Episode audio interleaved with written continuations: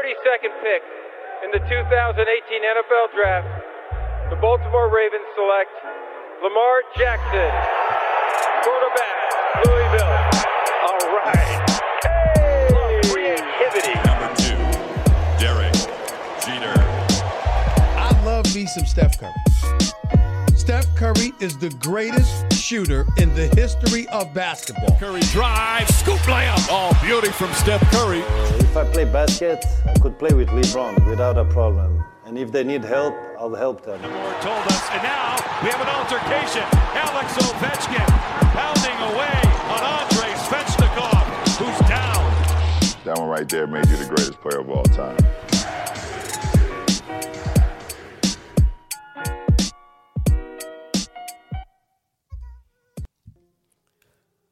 Hype Basket USA est de retour euh, et euh, les Bulls aussi hein, de Chicago. Vous suivez la saison NBA comme nous. Il se passe pas mal de choses du côté de la conférence Est. Euh, les Bulls sont-ils de retour? Est-ce que les performances que l'on constate là depuis quelques jours euh, vont durer? Euh, On va on va se poser la question ensemble dans une euh, grosse partie de notre podcast avec avec Angelo qui est qui est prêt et chaud pour discuter des marques de Rosanne notamment. Salut Angelo. Ça va très très bien. Salut tout le monde, salut Sylvain. Euh, ravi de pouvoir enchaîner un nouveau podcast. Je ne sais pas si tu as gardé le compte un peu de tous les podcasts qui sont sortis sur Hype depuis, depuis maintenant deux ans, mais ça commence à faire pas mal. hein. On est, on est à 306, très exactement. Euh, il est vrai qu'on parle beaucoup de NBA, mais euh, on, on traite aussi la NFL, la MLB, la MLS euh, et la NHL. Donc effectivement, euh, tout ça réuni, ça fait 306 podcasts. Messieurs, bravo, hein, c'est aussi votre travail. Merci, merci pour, pour vous et votre présence. Melo, bien installé là euh, du côté de San Francisco, euh, va aussi nous accompagner sur, euh, sur ce 306e podcast. Salut Melo. Salut, ouais, je suis, euh, je suis dans, dans mon bureau avec petite vue sur la baie, tu vois, le Bay Bridge. Ici, je suis en train de montrer pour les auditeurs qui ne voient pas, mais euh, je suis dans le Ferry Building à San Francisco où, euh, où ma boîte a un, a un bureau et on est posé tranquille, prêt pour parler des, euh, des Bulls que j'ai eu l'occasion de voir il y, a, il y a en gros une semaine, des surprenants Wizards et et du, euh, du débrief qu'on a déjà commencé euh, offline euh, de ce match Warriors-Nets. Yes, yes, gros, gros programme. Hein. Bon, t'as pas spoilé, on peut déjà donner le programme complet. Les Bulls, les Wizards et le débrief du match, du fameux match Warriors-Nets de Brooklyn qui était attendu hein, cette semaine. On a un très très gros programme ensemble et on a un, homme qui était présent hein, d'ailleurs du côté du Barclays Center qui va pouvoir nous parler de tout ça. C'est Antoine. Salut Antoine. Ouais, ouais, ouais. Pas beaucoup dormi après parce qu'il y avait pas mal de trucs à gérer, mais euh, grosse excitation. Donc euh, l'adrénaline est toujours là. Le match n'a pas été fou, fou, fou, mais il y avait tellement d'ambiance euh, jusqu'à la fin parce que bah, le show Curry a vraiment repris quoi avec le succès des Warriors. On en parlera. Que euh, bah, même sur la route, euh, c'est assez fou quoi. Donc voilà. À tout de suite. Bon, eh ben, let's go, messieurs. Tu parlais d'ambiance, on va se remettre dans l'ambiance. Et on va commencer par le premier thème Chicago Bulls. Ça vous rappelle pas quelque chose, monsieur, ce petit son?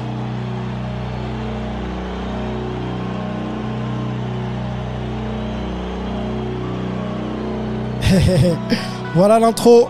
Les Bulls, messieurs, sont-ils de retour? C'est euh, la question qu'on va se poser ensemble. On, se remet un petit peu dans le contexte d'ailleurs du, training camp de cette saison avec, euh, avec ce nouveau projet des Bulls. J'ai euh, sélectionné quelques sons, messieurs. On va, on va commencer ensemble par ce petit jingle et après on se lance. The Bulls open training camp today. Chicago is heading into the season with several new high profile additions. Let's go, messieurs.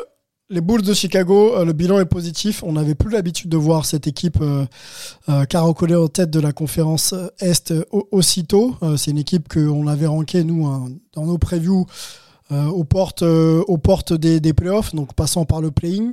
Est-ce que ce que vous voyez pour l'instant, messieurs, sans parler vraiment de, bilan chiffré, euh, vous fait plaisir, on est tous hein, voilà, des anciens aujourd'hui. On a, on a vu bien sûr euh, Michael Jordan porter ce maillot, on a vu Joachim Noah porter ce maillot, D-Rose aussi. Est-ce que euh, on est au bord d'une hype quand on parle des Bulls en ce moment? Écoute, même si le bilan, euh, on va dire, euh, global dans, les pronostics donnés aux portes des playoffs, à titre personnel, je les avais plus hauts. euh, parce que euh, si, on, se rappelle bien, c'était pour moi la, meilleure intersaison en NBA par rapport au recrutement, par rapport aux pièces rajoutées.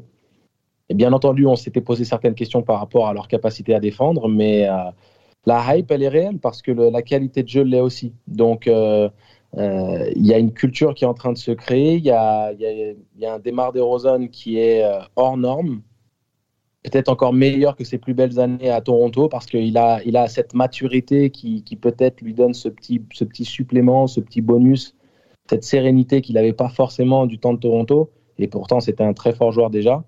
Et le duo avec Lavine, il est assez incroyable. Mais euh, t'as Caruso et, et, Lanzo qui derrière distribuent et on va dire euh, euh, font les petits, les petits efforts à côté qui, euh, qui pourraient compenser une, quelconque nonchalance ou des quelconques faiblesses qu'il pourrait y avoir défensivement des autres. Et, euh, c'est vraiment une équipe légitime qui, pour moi, mérite sa place dans le haut du tableau. Et on ne parle pas playoff, on parle saison régulière qui, pour le moment, euh, est à la hauteur de ce que j'espérais d'eux.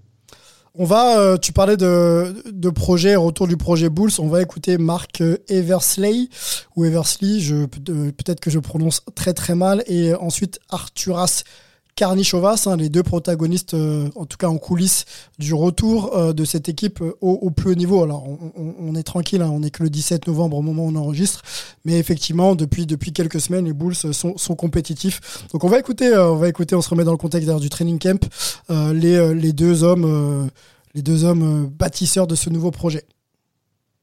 Post-season, we did a deep dive on, you know, who we were, who we want to be, and how do we get there. JJ, myself, AK, Pat, Billy was a big part of that as well, and put together a plan. And I think, you know, for the most part, we've kind of nailed a lot of what we were trying to get done. I think we've improved our talent base. I think we've improved our depth. Player like Et on enchaîne, excusez-moi, c'est très mal coupé, mais on enchaîne avec Arturas Carni Chovas. player like Vooch is a talented scorer and rebounder. Uh, that gives us uh, balance with so many ball handlers. Zo is, you know, lead guard with size that developed into a three-point threat. Likes to advance the ball and looks for his teammates. Alex Caruso is versatile, tough, competitive, great defender. DeMar DeRozan, you know, 20 plus point scorer, playmaker, gets to the free throw line a ton, something that we didn't have last year, brings experience. Derek Jones, elite athlete, long, multi-positional defender. Io, calm, under control, guard with size, can do a little bit of everything.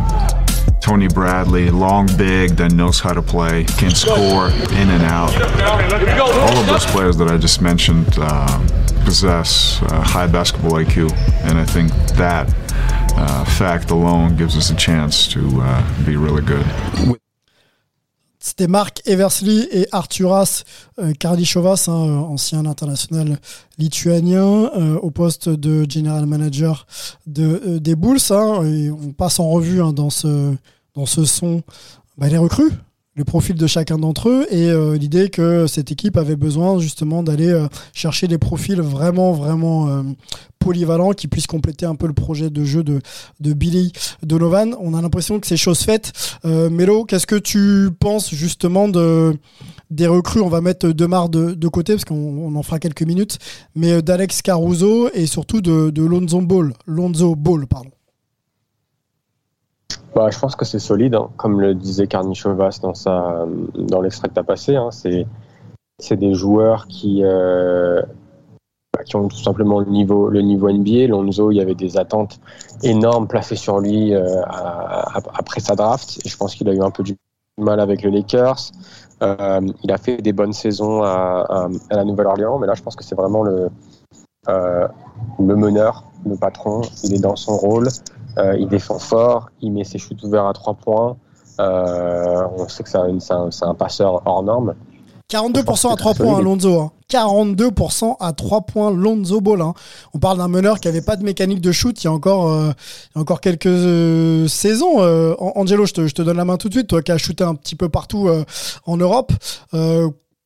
Qu'est-ce que ça t'inspire, les progrès au tir de, de Lonzo?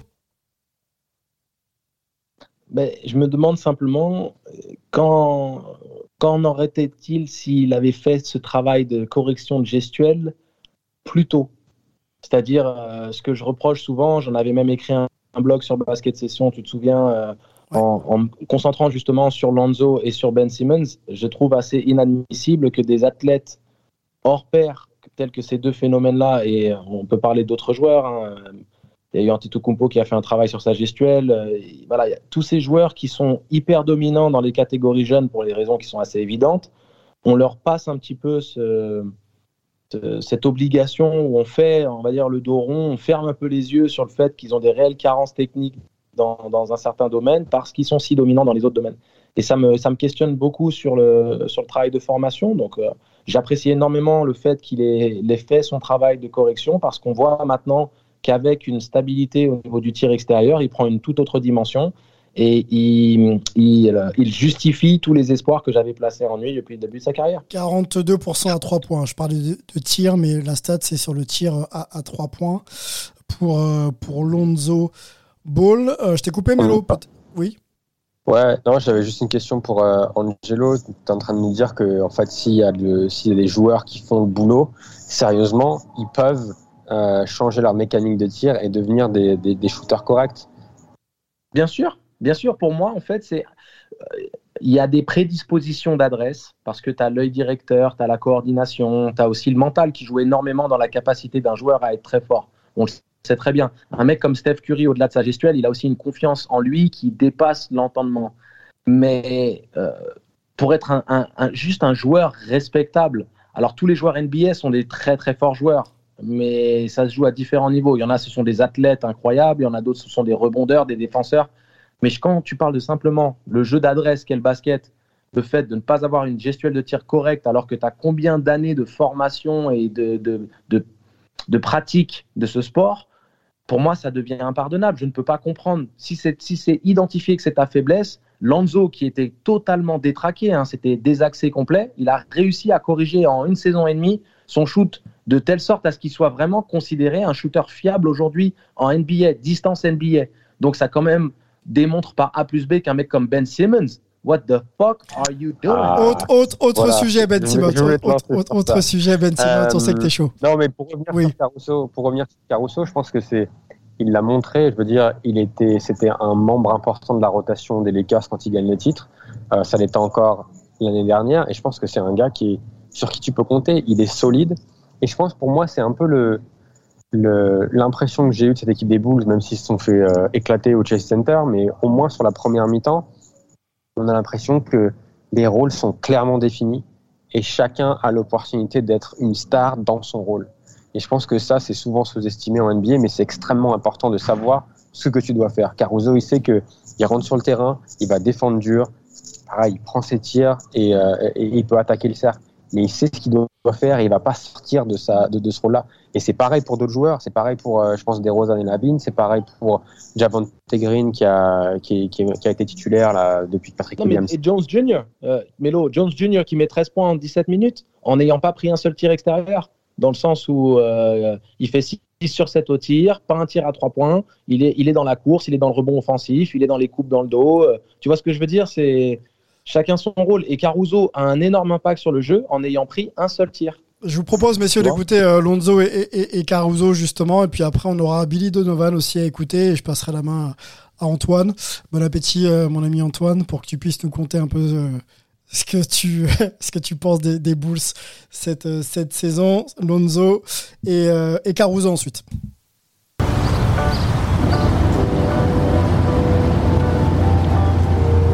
You know, I wanted to go somewhere that, that believed in me, and I felt like they wanted me the most, in, in my opinion. You know, very thankful that the organization believes in me, and you know, this was a spot, and I'm just happy to be here. What's up, big fella? Tell me how the camera's already Oh yeah, man. As always. I'm excited. My family's excited. Top to bottom, I think we got a great team. You know, I think we got unselfish guys. I think we got veteran experience multiple time All Stars, guys that have played at the highest level in this league, and then you know young guys that are coming into their own that can really help contribute as well. I'm gonna play hard, do whatever I can to help the team win. So I'm just excited, man. Can't wait to get started and uh, do a lot of good things on the basketball court. Zoe's gotten better each year that I've seen him play. You know, from from shooting to decision making to uh, you know just understand the flow of offense and playing the point guard position. He likes to play fast. I think I do really well in transition with my game. So you know, getting stops, getting out and running with him is something that you know we can take advantage of. sont récoltés euh, justement à l'arrivée des deux joueurs, hein, Lonzo Ball et Caruso. Hein. C'est Caruso qui s'exprimait beaucoup, euh, beaucoup à la fin. On a l'impression effectivement que c'est un parfait euh, fit. Antoine Caruso dans le roster des, des Bulls, quoi. Quelqu'un qui rechigne pas à défendre, qui est en capacité aussi de mener un groupe, voilà, meneur de jeu, mais qui aussi installe un peu les systèmes, qui se fait respecter, qui a du caractère, un champion NBA, il hein, faut aussi le rappeler, qui a joué aux côtés de LeBron James et apprécié de LeBron James, Caruso.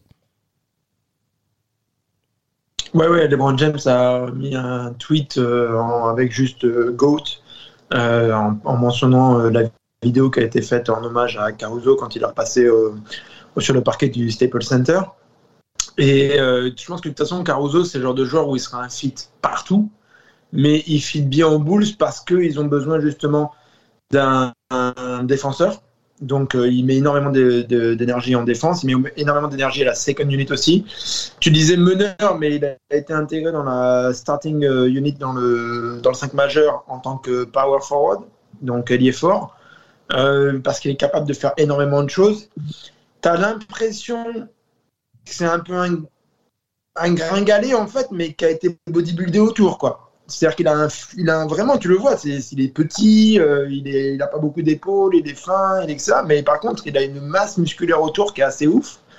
Et euh, il s'en sert très bien pour euh, jouer assez physique finalement. même si, encore une fois, ça reste un joueur qui, en fait, c'est, au mental que, qu'il est à ce niveau-là, quoi. Pas pour ses attributs. Et donc, du coup, ouais, ouais, très très bon fit. La, les, Bulls avaient besoin d'un gars défenseur, sûrement d'un mec qui met un peu d'énergie, qui a une forme d'expérience quand même. Hein. Il est champion en 2020, euh, il, a, euh, est passé par pas mal de choses aux Lakers. Donc, euh, dans un vestiaire où il y a des jeunes encore aux Bulls, etc., on parle pas des starting five, on parle surtout des gars du banc. bah, mine de rien, ça joue énormément, c'est clair. Antoine, Antoine, oui. Au-delà de ses qualités de joueur qui sont indéniables, c'est un joueur qui attire la, sympathie. Quand tu vois un peu son parcours euh, humainement, on sent les bonnes vibes dans le vestiaire, on sent, on sent les coéquipiers qui apprécient ce joueur qui euh, ressemble à rien avec son gros bandeau, euh, avec un, un peu, les, un peu chauve sur ah, les bords, mais qui va te claquer des gros tomards, qui a toujours la banane, qui défend dur. Qui fait le parfait coéquipier, quoi. Celui qui relie un petit peu les gens dans le vestiaire.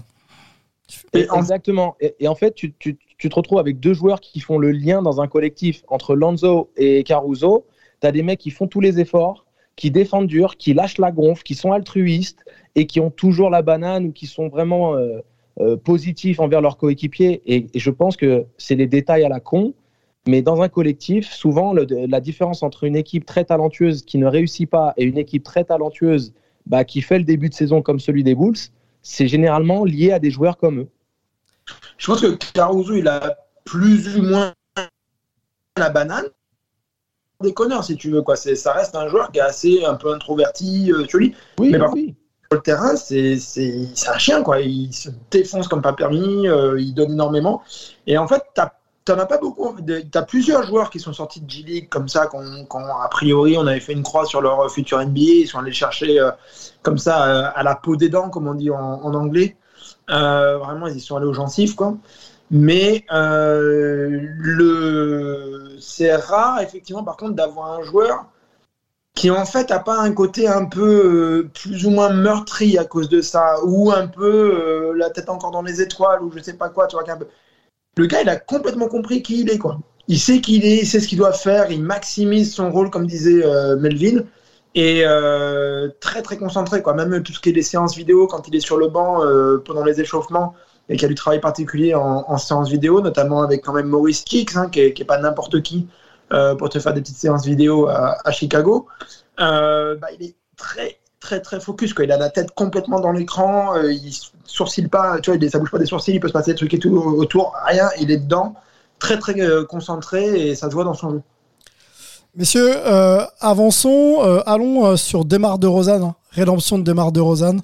Euh, Monsieur Midrange qui euh, ressuscite un petit peu, voire même beaucoup euh, Kobe, qu'on avait l'habitude de voir euh, jouer dans le périmètre et être efficace sur du travail de footwork et, et les tirs à mi-distance. Demar de Rosanne est quelqu'un de reconnu pour ça depuis quelques années, hein, mais ça fit bien, ça fit bien avec avec les Bulls et, et avec Vucevic, hein, un joueur qu'il a qu'il a croisé d'ailleurs dans ses années de, de, de formation. Je vous propose un petit son USC. USC Pac-12, exactement. baby. Et ben je te propose d'écouter Vooch qui parle de, de sa relation avec euh, Demar de Rosanne. DeMar, obviously, I, I know him since my freshman year of college. You know, we were in the same class. Great player. He had a lot of success throughout his career. You know, first with the Raptors. Him and Kyle Lowry were the reason the Raptors became kind of what they are today. Put him on a different level, I think, in the NBA wise. Deep playoff runs, has playoff experience, played big games, so it's kind of what we what we need. the relationship I had with Vooch, and we always joked over the years about playing with each other um, whenever the opportunity presented itself. The respect that I had for, for Mark. I remember him coming to see me work out before I was even drafted. Our relationship stems back a long, long, long time ago. So for him to be a part of it and me knowing and having the respect I have for him just made it even more easier. This is a team that's trying to win, trying to make something happen, and I want to be a part of that. And I kind of love that that underdog mentality as well. You know, my whole career has been based on that, and me just want to be a part of that and add to that with guys that had chips on their shoulder throughout their whole career. I have new guys to learn from, new guys' brains to pick. Of course, some great pickups in the offseason. This second year, definitely doing a lot of the same things with a lot of the new guys. You know, just be around some good guys who are really good at basketball. Voilà, c'est Vuc, Vucevic qui parlait de, de sa relation avec Demar de Rosanne. On, va s'arrêter euh, là-dessus, messieurs, les Demar de Rosanne. Quelques stats. Hein. 2 novembre contre Boston, 34 minutes 37 points. Euh, contre Utah, le 31-10, euh, 35 minutes 32 points. Les euh, Warriors euh, ont été opposés il y a quelques jours aux, Bulls hein, euh, du côté de San Francisco. Melo, je crois que tu as vu ce match-là, 18 points pour, euh, Demar de Rosanne. Les euh, Lakers, dont euh, Demar de Rosanne, enfin Los Angeles, pardon, dont Demar de Rosanne est, originaire, euh, bah, a, vu passer un Demar de Rosanne à 38 points également. Philly, 25. Les euh, Clippers également, 35. Melo, toi, tu l'as vu, Demar, du côté de, du côté de San Francisco? Est-ce qu'on a un Demar niveau All-Star? Est-ce qu'on a vraiment retrouvé ce joueur qu'on a aimé euh, tant euh, performer du côté de, du côté de Toronto Et euh, qu'est-ce qui lui permet d'être de nouveau ce joueur euh, aussi efficace, euh, notamment à mi-distance? Alors, contre les, Warriors, malheureusement, il n'a pas été un niveau All-Star parce qu'il s'est fait un peu attraper par la, meilleure défense de la ligue. Mais, sur le début de sa saison, je pense que les raisons pour lesquelles il fait ce qu'il fait, c'est que, encore une fois, il sait qui il est et je pense que le staff des Bulls le laisse être qui il est. C'est-à-dire que c'est, il vit, il vit à mi-distance, Demar de Rosanne. Et on le laisse faire ça, on lui demande pas forcément de, de reculer, de prendre ses tirs à, trois points. On sait qu'il vit dans ses, qu'il vit dans ses, dans, ces espaces à mi-distance. Et d'ailleurs, si on regarde les stats des Bulls, les Bulls en tant qu'équipe vivent dans ces espaces-là aussi. Parce qu'il me semble qu'ils sont euh, dans le bottom 10 de la ligue en nombre de tirs à trois points pris et de, de tirs à trois points marqués. Euh, mais pour moi, De Rosanne, je pense que c'est, comme le disait euh, Angelo, je crois, au, au, au début du pod, il y a cette, cette, euh, cette impression de plénitude, de maturité. Il sait qui il est. Je pense que le passage avec, euh, avec les Spurs et avec Pop il lui a Mhm. aussi fait grandement de bien parce que, évidemment, il peut scorer, mais il s'est aussi transformé en ce playmaker qu'on n'avait pas forcément vu à l'époque de Toronto. C'était un joueur qui cherchait donc, quand même. Je trouvais qu'il euh, il cherchait sa place aux Spurs. Euh, Greg Popo- Popovich est un coach très exigeant. Euh, il n'a pas forcément Quand été tu dis chercher sa place, toujours dans l'efficacité. sa place, tu veux dire quoi exactement?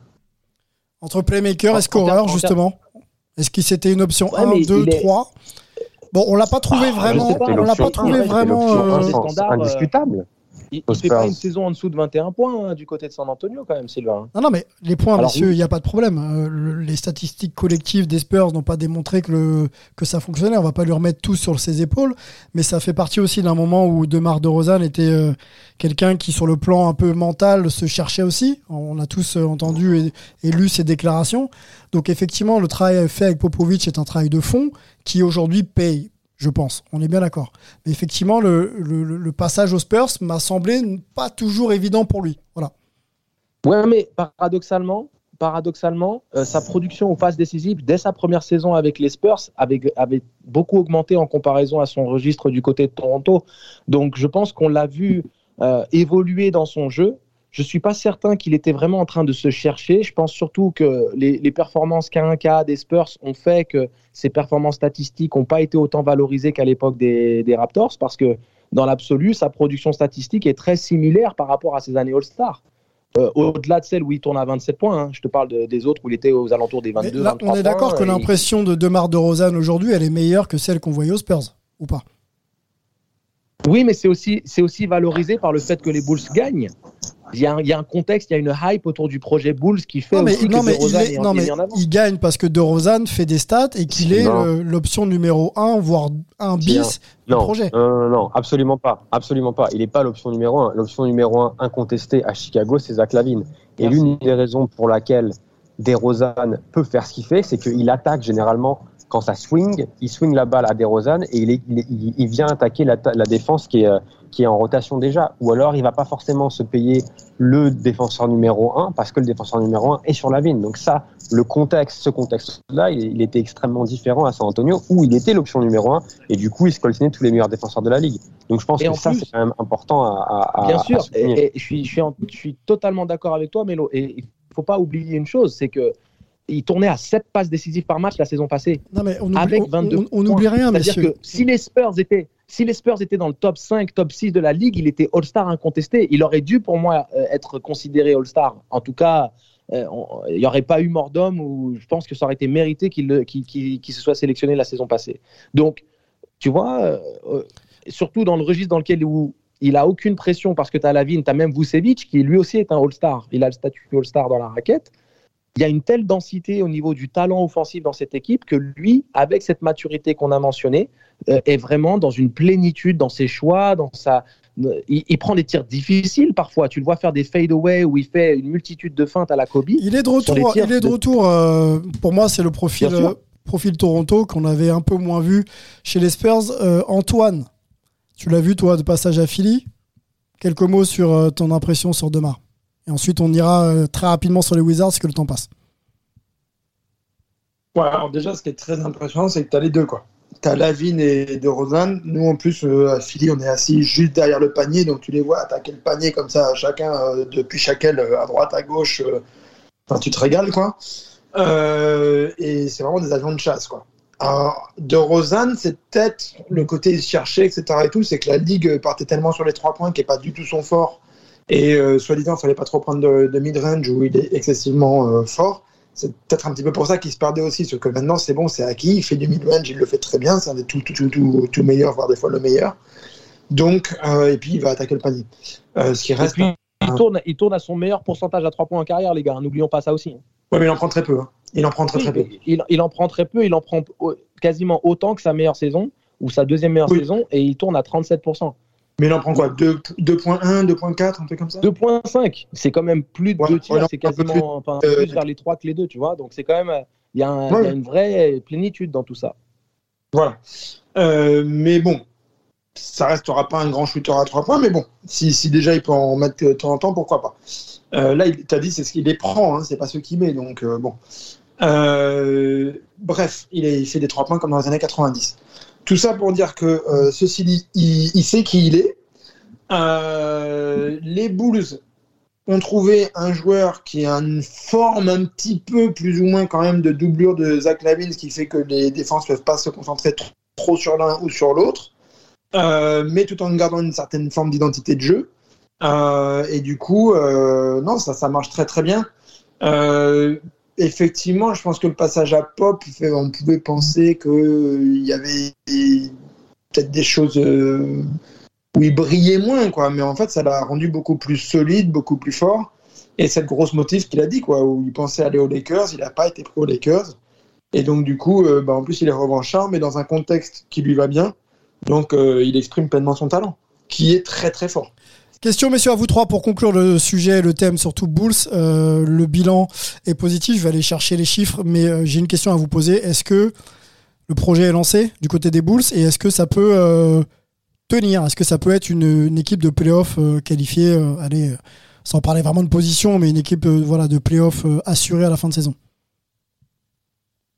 Bah Là, ils sont dans le, la partie du calendrier où on va voir de quoi euh, ils sont faits. Quoi. Mm. Ils, ont, ils ont pris quelques victoires qui n'étaient pas trop mal. Ils se sont fait un petit peu taper, comme on a dit, à, à San Francisco aussi.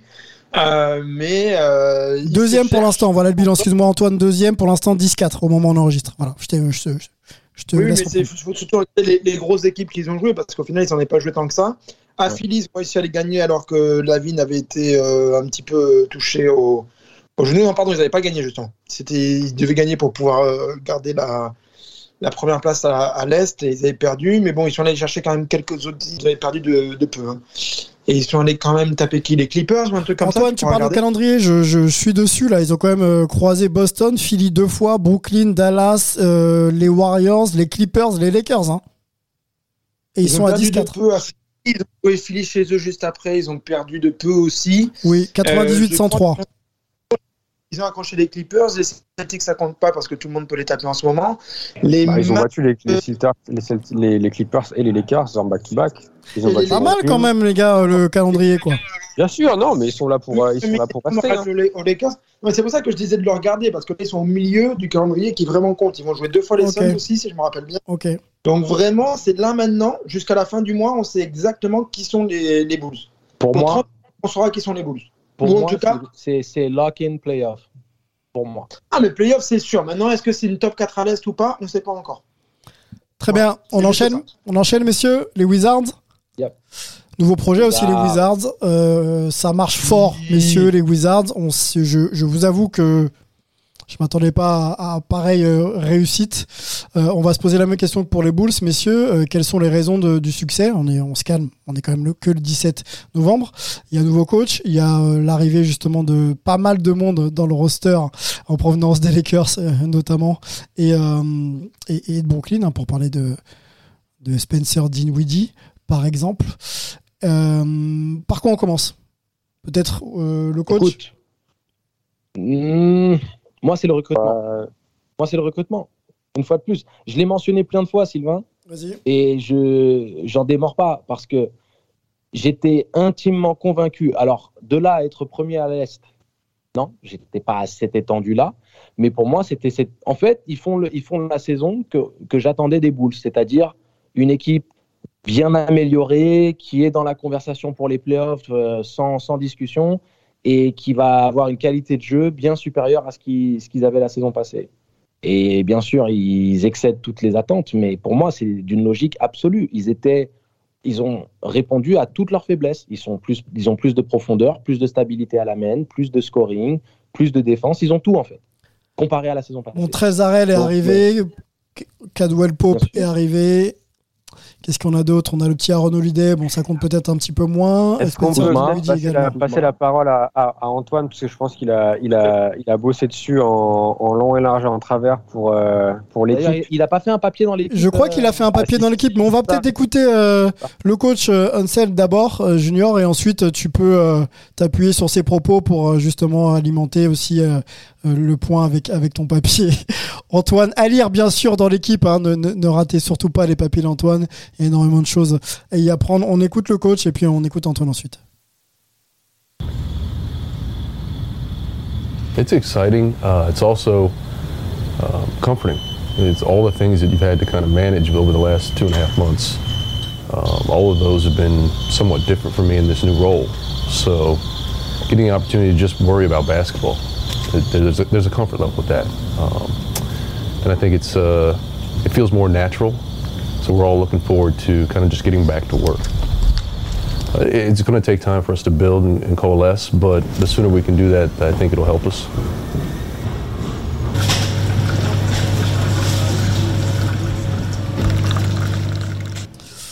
Voilà, on se remet dans le contexte du training camp. Hein. Toujours, c'était avec le coach euh, Unsealed Junior. Euh, Antoine. Dans le contexte du trafic aussi. Ouais. bon, dis-nous tout. Ton papier, euh, l'équipe des, des, Wizards à la tête euh, avec son, son nouveau coach en tête. Ouais. En, en, en, Au-delà du, du, petit placement commun.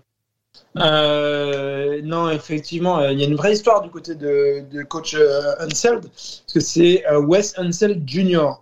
Qui est Senior? Senior, c'est une légende absolue de la franchise des Washington euh, Bullets euh, devenus Capitol Bullets devenus euh, Washington, enfin pardon, des Baltimore Bullets devenus Washington euh, non Capitol Bullets devenus Washington Bullets devenus Washington Wizards. Bref, une franchise qui n'a pas de nom, qui n'a pas énormément de, de, de- d'heures de gloire récentes, donc on pense pas trop à eux. Mais le papa Unseld, dans les années euh, 70 principalement, il est drafté en 69 et il est rookie de l'année et MVP la même année, en 69 quand même, ça pose un petit peu le sujet. Euh, le gars euh, va faire deux finales. En 75, ils se sont éclatés contre les Warriors de notre ami Melvin. Et euh, en 78, il gagne le titre. Euh, euh, NBA, pendant que tout le monde se marre à faire des conneries sur le, Skype parce que ça y est, on est en vidéo, donc on peut se clasher. Bref, donc le Papa Hansel, c'est une légende euh, qui est resté au club pendant 13 saisons, qui a ensuite un manager général, enfin qui a été euh, dans des postes de, direction, qui ensuite est devenu coach, qui ensuite est revenu à des postes de direction jusqu'en 2003. Donc en gros, de 69 à 2003, le Papa Hansel ne lâche pas euh, la, franchise et euh, le fiston, qui est maintenant coach des Wizards, ne, ne les a jamais vraiment lâchés non plus. À, à 5 ans, il faisait des allers-retours en voiture, même euh, les soirs de match. Euh, il restait euh, dans euh, les vestiaires. Tu vas pas de ton pari, Angelo, parce que euh, ça marchera pas ton truc. Euh, voilà, il restait dans les, euh, dans les vestiaires euh, avant, après les matchs. Il faisait le- les allers-retours avec papa dans la voiture. Enfin bon, il a bouffé du basket et des Wizards et de la NBA depuis qu'il est tout petit. Euh, il était assistant euh, aux Wizards euh, pendant quelques années. Quand ils ont essayé, euh, quand il voulait être une position un petit peu plus forte d'assistant, euh, ça lui a été refusé. Du coup, il est allé euh, traîner un petit peu euh, ses, qualités, puisqu'il avait développé une bonne attaque pour les Wizards ailleurs. Il est passé une année aux Warriors d'ailleurs. Euh, 3-4 ans à Orlando, 6 ans à Denver où là il a créé une des toutes meilleures défenses de, la ligue, ce qui a permis de vraiment changer la trajectoire des Nuggets. Euh, et donc euh, maintenant il revient dans cette franchise qui est plus qu'une franchise de cœur, quoi. C'est une franchise de sang pour lui, c'est vraiment c'est son ADN. Et il est en train de la ramener tout, tout, tout en haut de la, de la conférence Est. On ne sait pas si ça va durer. Eux aussi ont eu un calendrier quand même plutôt favorable, il faut bien le dire. Mais mine de rien, il y a une vraie identité qui a été créée parce que bon recrutement, comme l'a dit Angelo, qui donc est en train de perdre son pari lamentablement. Mais en plus, euh, voilà quoi, et, euh, on voit qu'il y a un vrai coaching derrière. C'est une des toutes euh, meilleures euh, défenses de la. Là, il est quand même en train un petit peu hein, de, de me perturber parce que j'arrive sur la fin. Bon, on va, on va prendre le relais de toute façon. C'est une équipe qui est première à l'Est, euh, à la surprise générale. Hein. Euh, c'est pas hype quand on parle de, de Washington, mais sur le terrain, ça, ça joue. Le bilan est de 10-3, donc 76, quasiment 77% de victoire. Dans la conférence, c'est 8-3 le bilan. Et en division, c'est 2-1. Voilà pour, euh, pour, pour le, le bilan. On va se poser la question, messieurs, parce qu'on va vite transiter du côté de, du débrief Nets Warriors ensemble. Est-ce que ça peut durer euh, ce, cette hype Washington pour vous ou, ou pas? Bien sûr. Pour répondre, pour répondre vite, moi je regarde juste le, le classement de leur défense. C'est la troisième défense actuellement, euh, évaluation défensive euh, en NBA après, euh, après 11 matchs. Euh, et comme on le sait, defense wins championship et la, la défense voyage. Et même offensivement, ils sont pas, je crois qu'ils sont, ils sont 18e euh, actuellement. Donc c'est vraiment par la défense et le fait que Unseld ait réussi à, euh, à, ben, à, à demander à un joueur comme Bradley Bill et à d'autres de vraiment se donner en défense, je pense que c'est vraiment là la clé de leur succès. Et je pense que si ça continue comme ça, ils pourront continuer à être dans la, dans la course au playoff cette année, c'est clair. Alors quelques, quelques données sur le calendrier aussi. Ils ont croisé la route d'Atlanta défaite, la route de Toronto défaite. Ils ont battu Memphis, Milwaukee, Cleveland, Orlando et, euh, et New Orleans. Et euh, la prochaine confrontation, c'est contre les euh, Hornets euh, au Spectrum Center. Antoine, oui, tu avais pris la parole. Je te la redonne. Ouais, je- euh, faut, se dire que leur attaque, elle est en train de se mettre en place. Il y a quand même énormément de nouveaux personnels, on l'a dit. Euh, tout ça, c'est du starting five quand même, hein, euh, beaucoup. Donc, euh, c'est ce qu'ils se disent eux en tout cas. when it's gonna gel, it's gonna be scary. Quand, quand ils vont vraiment avoir ce collectif bien soudé ensemble, ça va commencer à faire peur parce qu'on sait qu'il y a des joueurs, il y a du gros potentiel, du gros talent derrière. Donc voilà, on attend de voir ce que ça va donner. Messieurs, débrief. Débrief, on, on- on attend et puis on reviendra de toute façon euh, du côté de la conférence Est euh, parler de cette équipe de, de, de Washington qui avait fait un bon run l'année dernière euh, avec Westbrook d'ailleurs pour atteindre les playoffs. Là, ça part un petit peu mieux. Donc il y a peut-être des chances qu'on en reparle. Oui, Ouais, juste pour, Très vite. pour réagir à... Très, très vite. Ouais, ouais, bien Très, sûr. Juste pour réagir à, à ta, à ta question, l'appétit bien mangeant, je pense qu'à un moment donné, tous ces joueurs qui se sont fait un peu balloter à gauche à droite, euh, il y a de la rancœur, euh, que ce soit du côté de Kuzma ou de vrai. Harrell, de ne pas avoir été conservé par les. Lakers. Il y a Dinwiddie qui veut démontrer par A plus B que c'est un vrai All-Star et que Brooklyn aurait dû ne pas le lâcher. Euh, tu vois, il y a tous ces joueurs-là, de par ce qui est en train de se passer euh, individuellement parlant et du résultat collectif, Bradley Bill qui a enfin l'opportunité d'avoir une équipe de Washington compétitive et de les emmener en playoff et d'essayer de faire quelque chose, je les vois pas du tout s'écrouler. Je les, je les vois pas du tout euh, du jour au lendemain. c'est un dire, peu la Redeem Team quoi. C'est un peu une équipe de rédemption Ouais, avec des joueurs qui ont tout approuvé quoi. Et exactement, il n'y aurait aucune logique pour aucun d'entre eux ouais. de se dire euh, Mm. bon bah tout ce qui est en train de, de se passer, qui est super positif pour chacun d'entre nous, bah on va arrêter de faire les efforts. Je, je le vois pas du Bon tout. après on peut aussi euh, tomber contre une adversité qui te remet aussi un peu à ta place. Tu vois ce que je veux dire? C'est pas forcément lié au Oui. fait qu'on s'investisse ou pas quoi. À un moment donné, il y a des équipes Oui, meilleures je- quoi.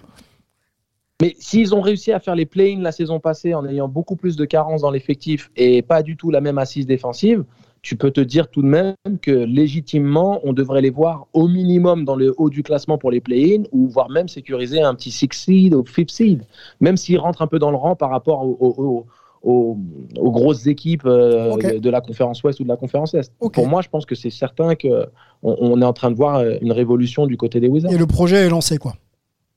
C'est ça. ouais. Bon, Messieurs, dernier gros thème de notre euh, podcast, le débrief euh, du game entre euh, les Warriors et les Nets.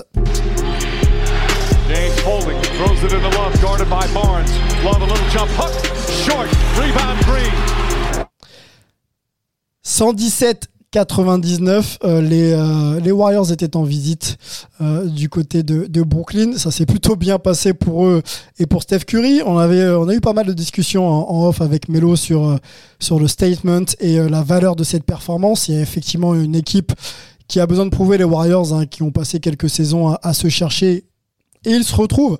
Ils se retrouvent avec justement un coach qui, euh, a, des idées. euh, L'ADN justement de cette équipe est de retour. Et puis, euh, les Nets qui effectivement ont des ambitions, mais qui n'ont pas forcément tous les joueurs à, disposition pour, justement valider, leur projet. Je suis un peu long parce que les mecs font n'importe quoi et, je sais, et ils me perturbent. C'est pas grave.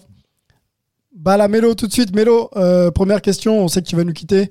Euh, on s'était dit qu'il fallait attendre avec les Warriors euh, qu'ils puissent passer de vrais tests. Est-ce que pour toi c'était un vrai test, les Nets, pour penser que cette équipe est de retour? Ouais, non, clairement, clairement. Je pense qu'on s'attendait. Déjà, ils ont passé le test des, euh, des Bulls. Tout le monde se disait, bon, à voir ce qu'ils vont faire contre les Bulls. Ils leur mettent, euh, je sais comment c'est fini. Euh, là, contre Brooklyn, ce qui a été intéressant, c'est que c'est vraiment passé par, euh, par la défense avant tout et évidemment par Steph. Parce que si tu regardes le, le, reste des, le reste des connexions, euh, le reste des, le reste de l'adresse, pardon, de- de- des autres joueurs, c'est, c'était pas top. Ils perdent 22 ballons et ils arrivent quand même à leur mettre euh, à leur mettre 19 points à domicile en sortant un troisième carton qui a été énorme avec une défense qui était mais et je pense qu'Antoine peut nous en parler vu qu'il était qu'il était au match mais à la télé l'intensité l'activité en plus même de, de l'aspect tactique de, de, se dire on va passer en triangle 2 et on va on va sortir une boîte sur KD une boîte sur euh, sur Harden et on va demander aux autres joueurs de nous battre. Euh, moi c'est là où je pense que c'est un ils ont un effectif qui est bien meilleur ils ont, enfin, tout est aligné en ce moment. C'est-à-dire que tu on parlait de la méthode care ou du système care euh, avant, avant le début du pod euh, avec Sylvain. Je pense qu'il a maintenant les joueurs pour revenir à ce, à ce système et le jouer euh, de la façon dont ils l'ont fait en 2015-2016 avant l'arrivée de KD.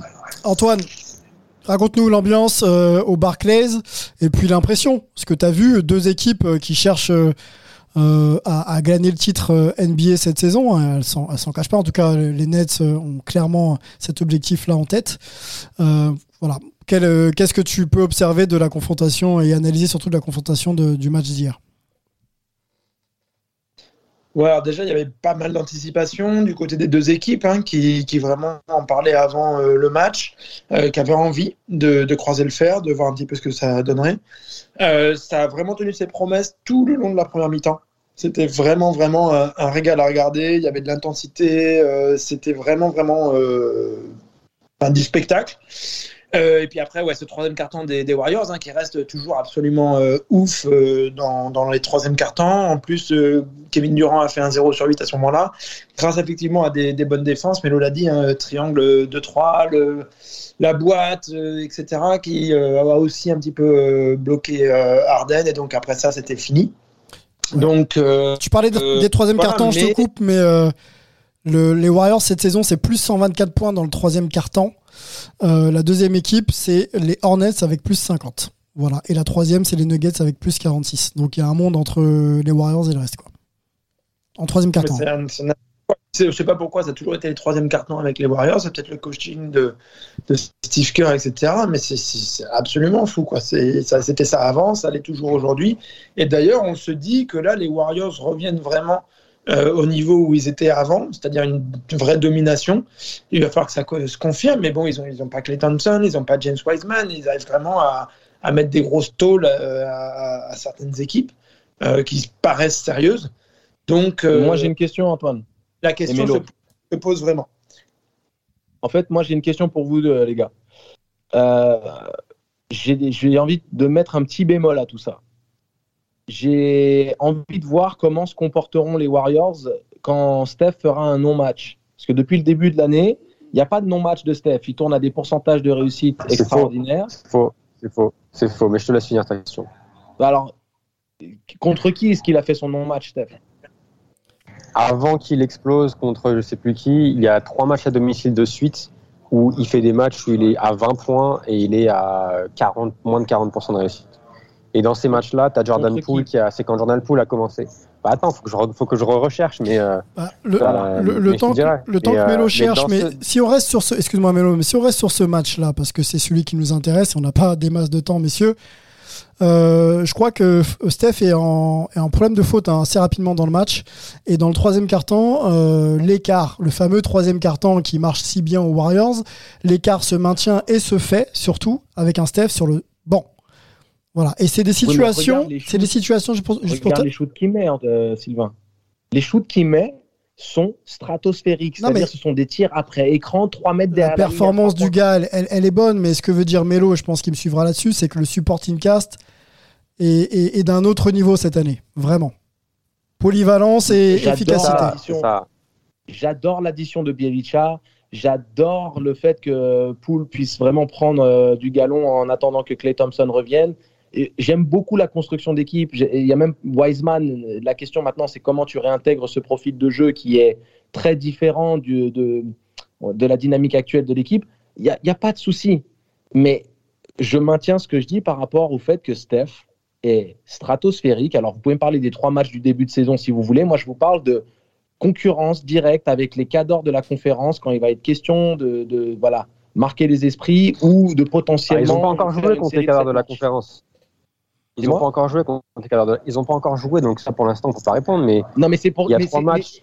mais- Et c'est ça dis, que je fait- disais, les gars. C'est ça que je disais. C'est j'attends de voir. J'ai pas dit que je ne crois pas en Warriors. J'ai dit la question que je me pose, c'est comment va réagir les Warriors? J'aimerais voir comment vont réagir les Warriors le jour où Steph sera vraiment en dedans. Alors, Parce que pour l'instant, les tirs qu'il met sont stratosphériques. on a, Et on, c'est pas évident de Bah, garder aura- le rythme sur 82 on matchs. a un son de Steph que Quand je il sera en il y aura que Thompson. Il est en train de faire des 5 contre 5 en, en ce moment. Ça ne Oui. veut pas dire qu'il peut reposer un parc NBA, comme le disait Steve Kerr hier soir. Oui. Mais Clay Thompson, il arrive quand même bientôt là. Donc, euh, c'est pas grave. Si, si de toute façon, Steph ne peut pas faire 82 matchs où à chaque fois il met 30 points, donc euh, forcément, euh, ou 40. Mais on l'a vu, mais on, on l'a vu hier contre euh, ce que, ce que disait Sy- Sylvain. Je pense que c'est un, c'est un bon point. Quand Steph sort avec avec avec quatre fautes et Wiggins sort également avec quatre fautes, moi je me suis dit ok, t'es à plus 12 je crois à ce moment-là du match, plus 12 plus 13. c'était le moment où euh, KD et Harden doivent prendre le, le- le match à leur compte et ramener les Nets. Et puis il y a un effet, même quand il fait pas une énorme perf, parce qu'en fait il suffit qu'il mette un ou deux, euh, trois points un peu ouf, comme de temps en temps il l'a fait euh, hier. Et en fait, il y a l'effet Steph autour, quoi. C'est que euh, le public devient fou, euh, même quand ils sont à l'extérieur, ils commencent à, à s'exciter autour de Steph. Euh, des fois, ils jouent en fait à domicile, Mais quand- même quand ils sont en en Mais, quand déplacement. Steph- mais moi, je parle plus de quand Steph est pas sur le terrain. Ils ont, ils ont beaucoup plus d'armes que la saison dernière parce que tu as Jordan Poole qui peut, qui peut servir de Steph Junior, j'ai envie de dire, dans les, dans les, dans les systèmes. On l'a vu connecté avec, avec Draymond Green sur des actions assez similaires.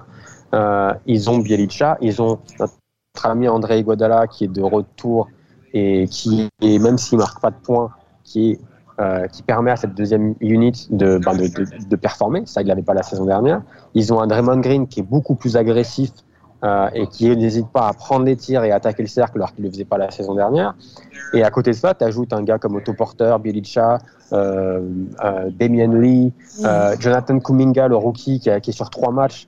Euh, Montre des choses. impressionnant. Mm. Ouais, donc, donc ils ont vraiment. Après, moi, j'adore le fait que Gary Payton Jr. et enfin Gary Payton II plutôt, il ait trouvé euh, une vraie place dans cette équipe. vrai rôle, ouais. Messieurs, je vous propose d'écouter Steph, justement. Il reprend un peu tout ce que vous venez de dire sur la qualité de- du projet Warriors, du jeu, et surtout des, des, bah, des joueurs qui l'incarnent. On écoute Steph. I mean, we're, we're a good team. Uh, we're off to a great start. We're building our chemistry and our identity as a great defensive team uh, that can also put the ball in the basket. Obviously, you know, Brooklyn's been playing well. KD and James have been, you know, off the charts to start, but we wanted to make it difficult on them, come out with a solid game plan. Uh, you know, we didn't start off the road trip right, so this is a nice bounce back game for us. And, you know, with all the, the, the great start and the great energy, uh, you know, this season, it's great for our young guys to understand what it means to bring this type of effort every single night. Uh, like I said, coming off a tough loss, how do you bounce back? How do you, uh, you know, respond? And, and tonight we showed that. Messieurs, euh, continuons sur cette discussion et le débrief de ce match. Je voudrais qu'on on va pas les opposer parce qu'on n'est pas là pour ça et, euh, et on va pas créer des polémiques qui ne servent pas à grand chose. Mais euh, le match de Steph est un accomplissement, un aboutissement peut-être pour euh, montrer encore à quel point il est, il est, il est incroyable. Le match de KD est un petit peu moins, un petit peu moins réussi. On se rappelle que KD était un Californien il y a encore quelques, quelques saisons. Body language, un peu, Antoine, je sais pas ce que tu peux m'en dire. mais Moi, j'ai eu le sentiment un peu que KD et Harden. Euh, bon, c'est un match important, diffusé sur la télé nationale. Euh, Est-ce qu'ils ont quand même répondu présent avec l'envie vraiment de, s'imposer et de, faire passer aussi un message? Je sais pas vraiment ce que j'ai euh, ressenti. hein. Euh, non, ça a été le cas euh, quand même dans, la première mi-temps, quoi. Euh, dans, le premier quart-temps, voire même en début de deuxième quart-temps, Curry et Harden ont exactement les mêmes stats. Mais vraiment, quoi. C'est points, rebonds, passes, même les fautes. Et Kevin Durant, bah voilà, comme ce que tout le monde dit, dans son équipe, comme autour, comme partout en NBA, comme n'importe qui qui a une paire de dieux, c'est un joueur qui est absolument inarrêtable quasiment et puis surtout qui dégage une facilité en ce moment qui est euh, complètement folle quoi on n'a peut-être jamais vu ça même euh, Steve Kerr qui a quand même euh, côtoyé Michael Jordan etc disait en termes de facilité à quel point c'est facile pour lui tout est facile pour lui on n'a peut-être jamais vu ça c'est juste n'importe et, Antoine, je, je- je te, cou- je te coupe, tu reprends parce que je sais que Melo va, va nous quitter. La journée commence pour lui du côté de San Francisco. Je, voudrais qu'il intervienne une dernière fois avant qu'il nous quitte. Ouais, non, pour ajouter euh, ce que tu- la question que tu posais sur, sur Durant, c'est le premier match de la saison où il marque pas 20 points. Euh, donc assez quand même exceptionnel. Il a marqué 20 points dans les, les, les 14-13 premiers matchs de la saison. Euh, moi, le, le ressenti que j'ai eu, c'est que j'ai vraiment l'impression que c'était pas un match comme, les, comme un autre pour, pour lui et pour Steph et Draymond et, et, et les Warriors.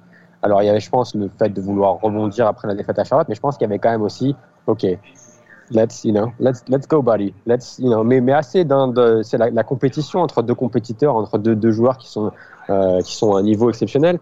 Mais j'ai trouvé qu'en temps, euh, KD a peut-être voulu un peu trop euh, chercher à répondre à Steph avant qu'il sorte euh, sur quatre fautes. Et j'ai l'impression que ça l'a sorti de son rythme, en plus de la défense exceptionnelle de, de, de, de, de Draymond et de, la, et de la double boîte. Mais je trouve que du coup, ça, c'est un peu sorti du rythme. Et après, une fois qu'ils sont à plus 22, le match était, euh, le match était plié. Mais je sais que vous allez parler de, de, de Brooklyn.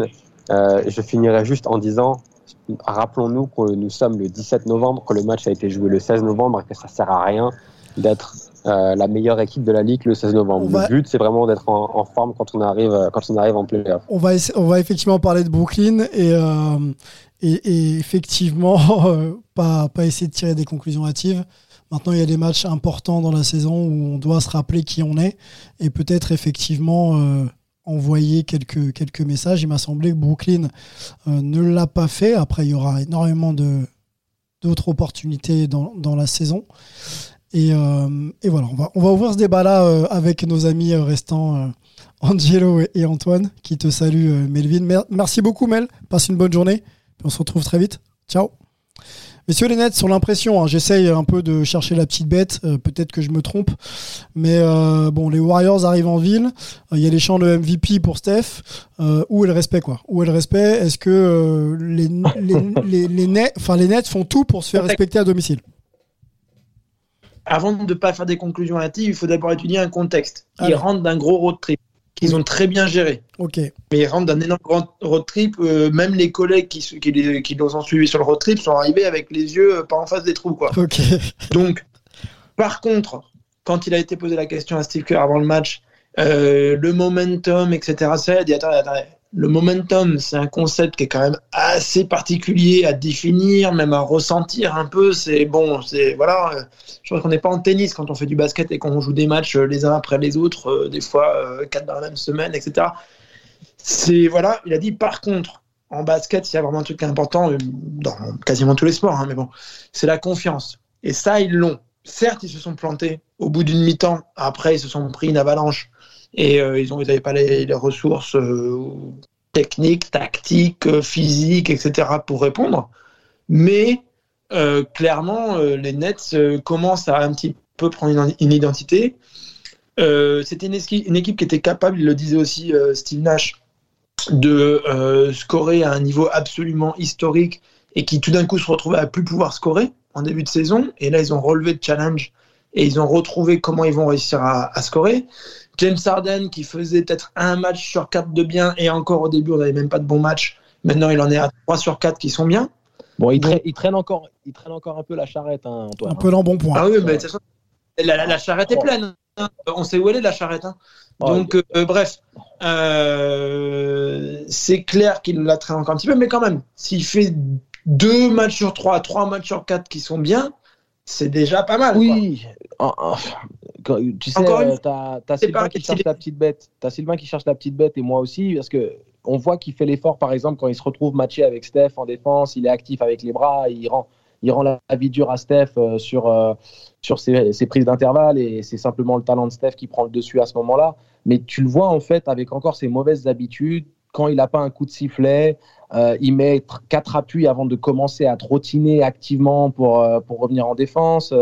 Tu vois, Moi, il y je- et- et- Je, me fais pas la- la- l'avocat d'Arden si tu veux. Pour moi, ça oui, reste- oui, mais je, ré- je- je réagis pour partager avec nos auditeurs, si tu Oui, veux, oui. euh, un peu Ouais. le, le problème qu'il y a avec Arden, si tu veux.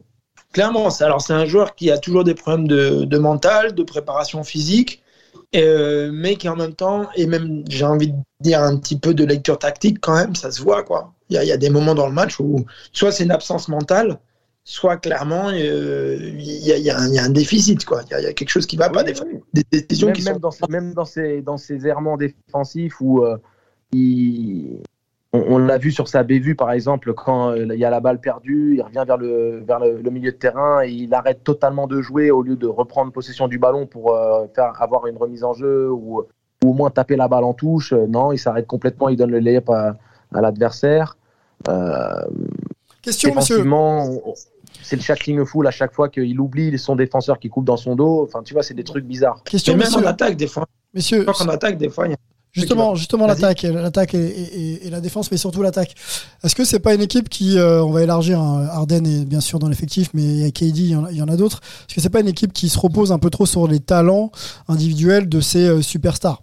On, on l'a vu hier, euh, enfin oui, c'était hier, les Warriors arrivent avec une superstar et, et des joueurs euh, de très très haut niveau, mais il y a quand même une homogénéité qui fait que le niveau de cette équipe euh, permet de, de passer sur n'importe quelle euh, n'importe quelle franchise NBA. hein. Je parle des Warriors. Est-ce que est-ce qu'on a ça Bah, du côté des Warriors- Nets Est-ce que ça progresse un peu? Est-ce que tout le monde est impliqué? Tu vois ce que je veux dire? Est-ce qu'on se repose pas un peu trop sur le talent de dingue de, de KD quoi? Bah, si tu veux, une culture, ça se crée, hein, mais c'est sur la durée. Tu peux pas, comme ça, d'un coup, euh, créer euh, une culture, une expérience de vécu commun, etc. Donc, euh, bah, on attend de voir un petit peu euh, ce que, si, ça se met vraiment en place. D'autant que bah, il l'avait en place, cette culture. Elle avait été faite par Kenny Atkinson qui les avait ramenés en playoff après euh, avoir été euh, dans les tout bas-fonds de la NBA. Euh, ils ont lâché cette culture pour signer deux gros stars, Kyrie Irving et Kevin Durant à l'été 2019, qui n'ont pas joué cette saison-là quasiment. Euh, maintenant, ils ont rajouté James Harden euh, en janvier l'an dernier, si je ne m'abuse. Et donc, du coup, euh, bah, cette culture, il faut maintenant la mettre en place. Mais c'est au fur et à mesure des matchs. Tu peux pas. S'il y a un truc que tu peux pas t'acheter, c'est ça. Culture, expérience, vécu commun. Voilà. Il faut que ça se mette en place. Il y a eu beaucoup de blessures. euh, voilà. Ok. On attend de voir. Angelo, pour euh, conclure cette discussion et ce, et ce débrief, la culture des Nets, est-ce que c'est ce qui fait défaut aujourd'hui, euh, aujourd'hui, hein, 17 novembre, pour justement, tu vois, se faire respecter un petit peu à la maison et, surtout sortir des productions collectives qui rassurent? Ah, tu, tu parles de, res- de se faire respecter à la maison, mais euh, ce n'est pas la première saison ni la dernière saison où tu as les, les fans, euh, des, enfin les fans, les spectateurs euh, Oui, dans l'enceinte du Barclays Center qui, qui sont plus actifs ou encore plus, on va dire, investis quand c'est les paniers de certains adversaires ou de certaines stars qui viennent fouler le parquet du Barclays que leur propre équipe. C'est pas la première année, on avait déjà fait ce constat du, du, du temps de l'arrivée des Garnett, euh, Pierce et consorts euh, au sein de la franchise. Quand les Knicks viennent, c'est, le Barclays Center, c'est Madison Square Garden. Euh, je pense qu'Antoine peut en attester. C'est pas la première et ce sera pas la dernière fois pour pour vraiment créer cette culture au sein de cette de cette partie de New York où vraiment le- les, les spectateurs sont derrière leur équipe avec avec un réel engouement. Ils, vont être présents quand il va être question des playoffs parce qu'il y a la fierté euh, new-yorkaise. Voilà, c'est Brooklyn, on est content des Nets, alors on va, on va, on va soutenir. Mais si tu as une superstar qui vient faire une, une, une, partie de légende, les mecs, ils sont, bah, ils sont plus fans du spectacle qu'ils ne sont fans de, leurs de leur équipe. Alors que du côté de Boston, tu vas te faire huer jusqu'à la mort, euh, peu importe ton niveau de performance. Et c'est vraiment au bout de nombreuses années de, de, de- pas d'altercation, mais tu vois, de, de bataille, qu'ils te donnent tes fleurs. Mm. Parce que c'est un public de connaisseurs, c'est un public de réels fanatiques qui aiment le jeu, mais qui vont d'abord euh, euh, défendre les couleurs de leurs équipes. Donc, si tu veux, Antoine, un mot sur La culture, euh, en- la, la typologie peut-être des, supporters. et- Oui. Bah, c'est ce qu'on disait, c'est pareil que sur l'expérience de la culture du, du, du groupe, de l'effectif. Quoi. Au final, ça revient même sur la fanbase. Il n'y a pas vraiment euh, un un collectif. Ils sont en train de ramener énormément de visuels, les parquets, les maillots, machin, de l'époque New Jersey, parce qu'ils disent, bon, bah, on va rechercher des, des fans qu'on avait dans New Jersey. J'en aurais plein de choses à vous dire sur la mauvaise gestion qu'ils ont eu de cette fanbase déjà dans le New Jersey. Et donc maintenant, ils essaient de, de les ramener un petit peu comme ça, avec des appels du pied dans tous les sens. C'est pas pour rien qu'il y a ce parquet-là, qui est le parquet des Nets, avec le vieux logo des Nets, sur le match qui est diffusé euh, en télé nationale euh, TNT euh, hier soir. Euh, c'est voilà, ils essaient de faire des appels du pied dans tous les sens pour euh, se trouver une, euh, fanbase. Euh, maintenant, euh, oui, quand il y a un derby Knicks-Nets, il y a des fans des Knicks qui sont dans la salle et qui vont même remplir euh, la très très grande majorité de la salle. Euh, ceci dit, c'est la même chose euh, pour les Clippers euh, quand, quand ils jouent les Lakers et que soi-disant ils les euh, reçoivent à domicile, il y a plus de fans des Lakers. Euh, mais euh, par contre, les légendes urbaines, j'ai vu ça sur Twitter, c'est parti d'une vanne de Cédric Roux, qui par ailleurs est un photographe talentueux, euh, passionné de basket, donc pas de souci. Mais quand il dit que les fans des Knicks sont venus troller les fans des Nets hier au Barclays Center en supportant les Warriors, non. Il y a des fans des Warriors et de Curry partout dans toutes les salles, et les fans des Knicks, ils ont absolument autre chose à branler que ça, un 16 novembre. euh, et euh, ils ont eu euh, un match au Madison Square Garden la veille et ils en auront un autre le lendemain. Donc non, ça non, sortez tout de suite de ça. Et ça fait beaucoup de likes. je vois qu'il y a des gens qui y croient. J'ai même un collègue qui m'a posé une question récemment. Enfin là, il y a, pendant qu'on faisait le podcast. Non, non, non, ça, ça n'existe pas. ok Ok. Ils ont autre chose à foutre Knicks. Mais par contre, oui, quand il y aura un derby, derby, il y en aura un donc le 30 novembre. Regardez, vous le verrez, c'est clair que il y aura euh, énormément de, de fans des Knicks euh, au Barclays Center. Même ce sera la grande majorité en fait. Bon, bah rendez-vous. Alors, en playoff, non même pas. Le 30 novembre, c'est ça, un prochain derby. hein. Ouais. Bon. Mais si les deux équipes se rencontrent en playoff, ça va être très très très chaud Ça pour les va Nets. être très très très chaud. Rendez-vous de toute façon pour, euh, pour les Nets, effectivement, en playoff, euh, en attendant que la fanbase les, supporte correctement. Messieurs, on en a terminé pour ce podcast très très dense. Encore une fois, merci euh, de nous écouter très très régulièrement. Les chiffres sont bons. Sur les réseaux sociaux aussi, on y est. N'hésitez pas à, venir nous parler, à parler aussi au compte individuel hein, d'Angelo et, d'Antoine. Donne- Donne-nous d'ailleurs ton compte Insta, peut-être, Insta, Twitter, Angelo. Rappelle-nous un peu.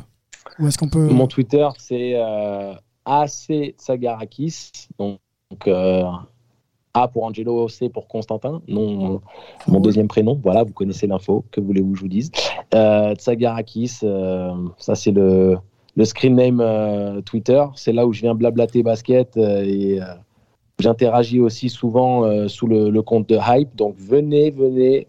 Euh, posez vos questions, réagir, vous le faites bien, faites-le encore plus, partagez la bonne parole, euh, qu'on fasse vivre cette communauté NBA sur, euh, sur la toile. Et, euh, Et l'homme de sport en France aussi, hein. on, peut, on, peut, on peut le rappeler. Oui, sport en France. Voilà, n'hésitez pas, n'hésitez pas, le basket, hein, c'est universel. Antoine, du côté de l'équipe, les très bons papiers à suivre régulièrement, l'équipe Mag et aussi le, le Canard. hein. Et, euh, et, et, et quoi d'autre, Antoine? Il y a Canal, Canal Afrique aussi, je crois. Et puis, euh, et puis ton Twitter, at tweets, Antoine, c'est ça? Je sais plus. Ouais. Ouais. Je crois que c'est un truc. J'avais ouvert le compte. Bon, bah, pourquoi pas. Donc voilà, complément d'originalité, euh, panique face à une nouvelle technologie et un réseau social que je ne pratiquais pas avant. Donc euh, voilà, j'ai pris le nom qui m'avait filé, qui m'avait filé. Voilà, Bon, c'est parti. Ça marche. Euh, N'oubliez pas aussi hein, le euh, partenaire Basket USA, at Basket USA, et le site web pour Puis suivre n'oubliez pas l'actualité de la NBA. Melo Carcenti Ouais, mais- aussi, Melo 5. Euh, Hello 5 sur Twitter. Voilà, bon, c'est un peu le fouillis cette conclusion de podcast, mais allez sur les réseaux, on y est, on discute ensemble de NBA, messieurs.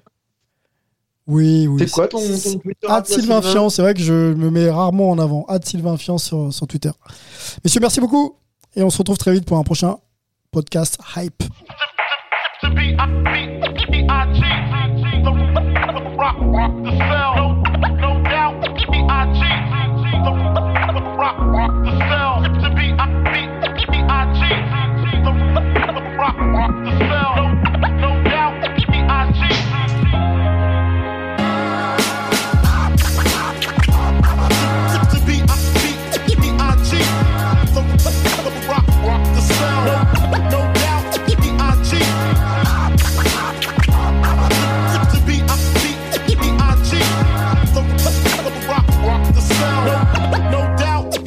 Jeep.